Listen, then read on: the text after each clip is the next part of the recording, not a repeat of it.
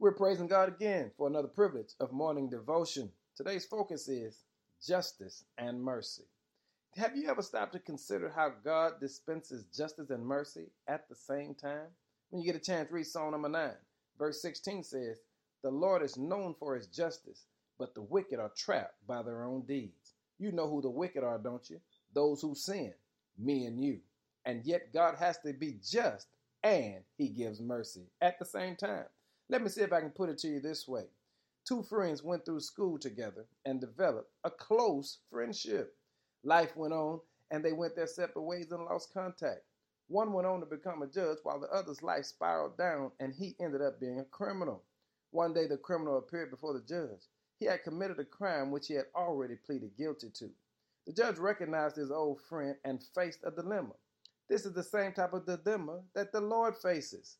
He was a judge, so he had to be just. He couldn't just let the man off. On the other hand, he wanted to be merciful because he loved his friend. So he fined him the correct penalty of the offense. That was justice.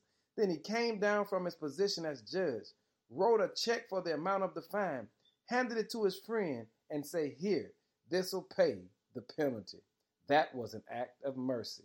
You see, you ought to thank God right now for his acts of mercy, love, and sacrifice because God knows how to dispense justice and mercy at the same time. Can I tell you why we need to shout?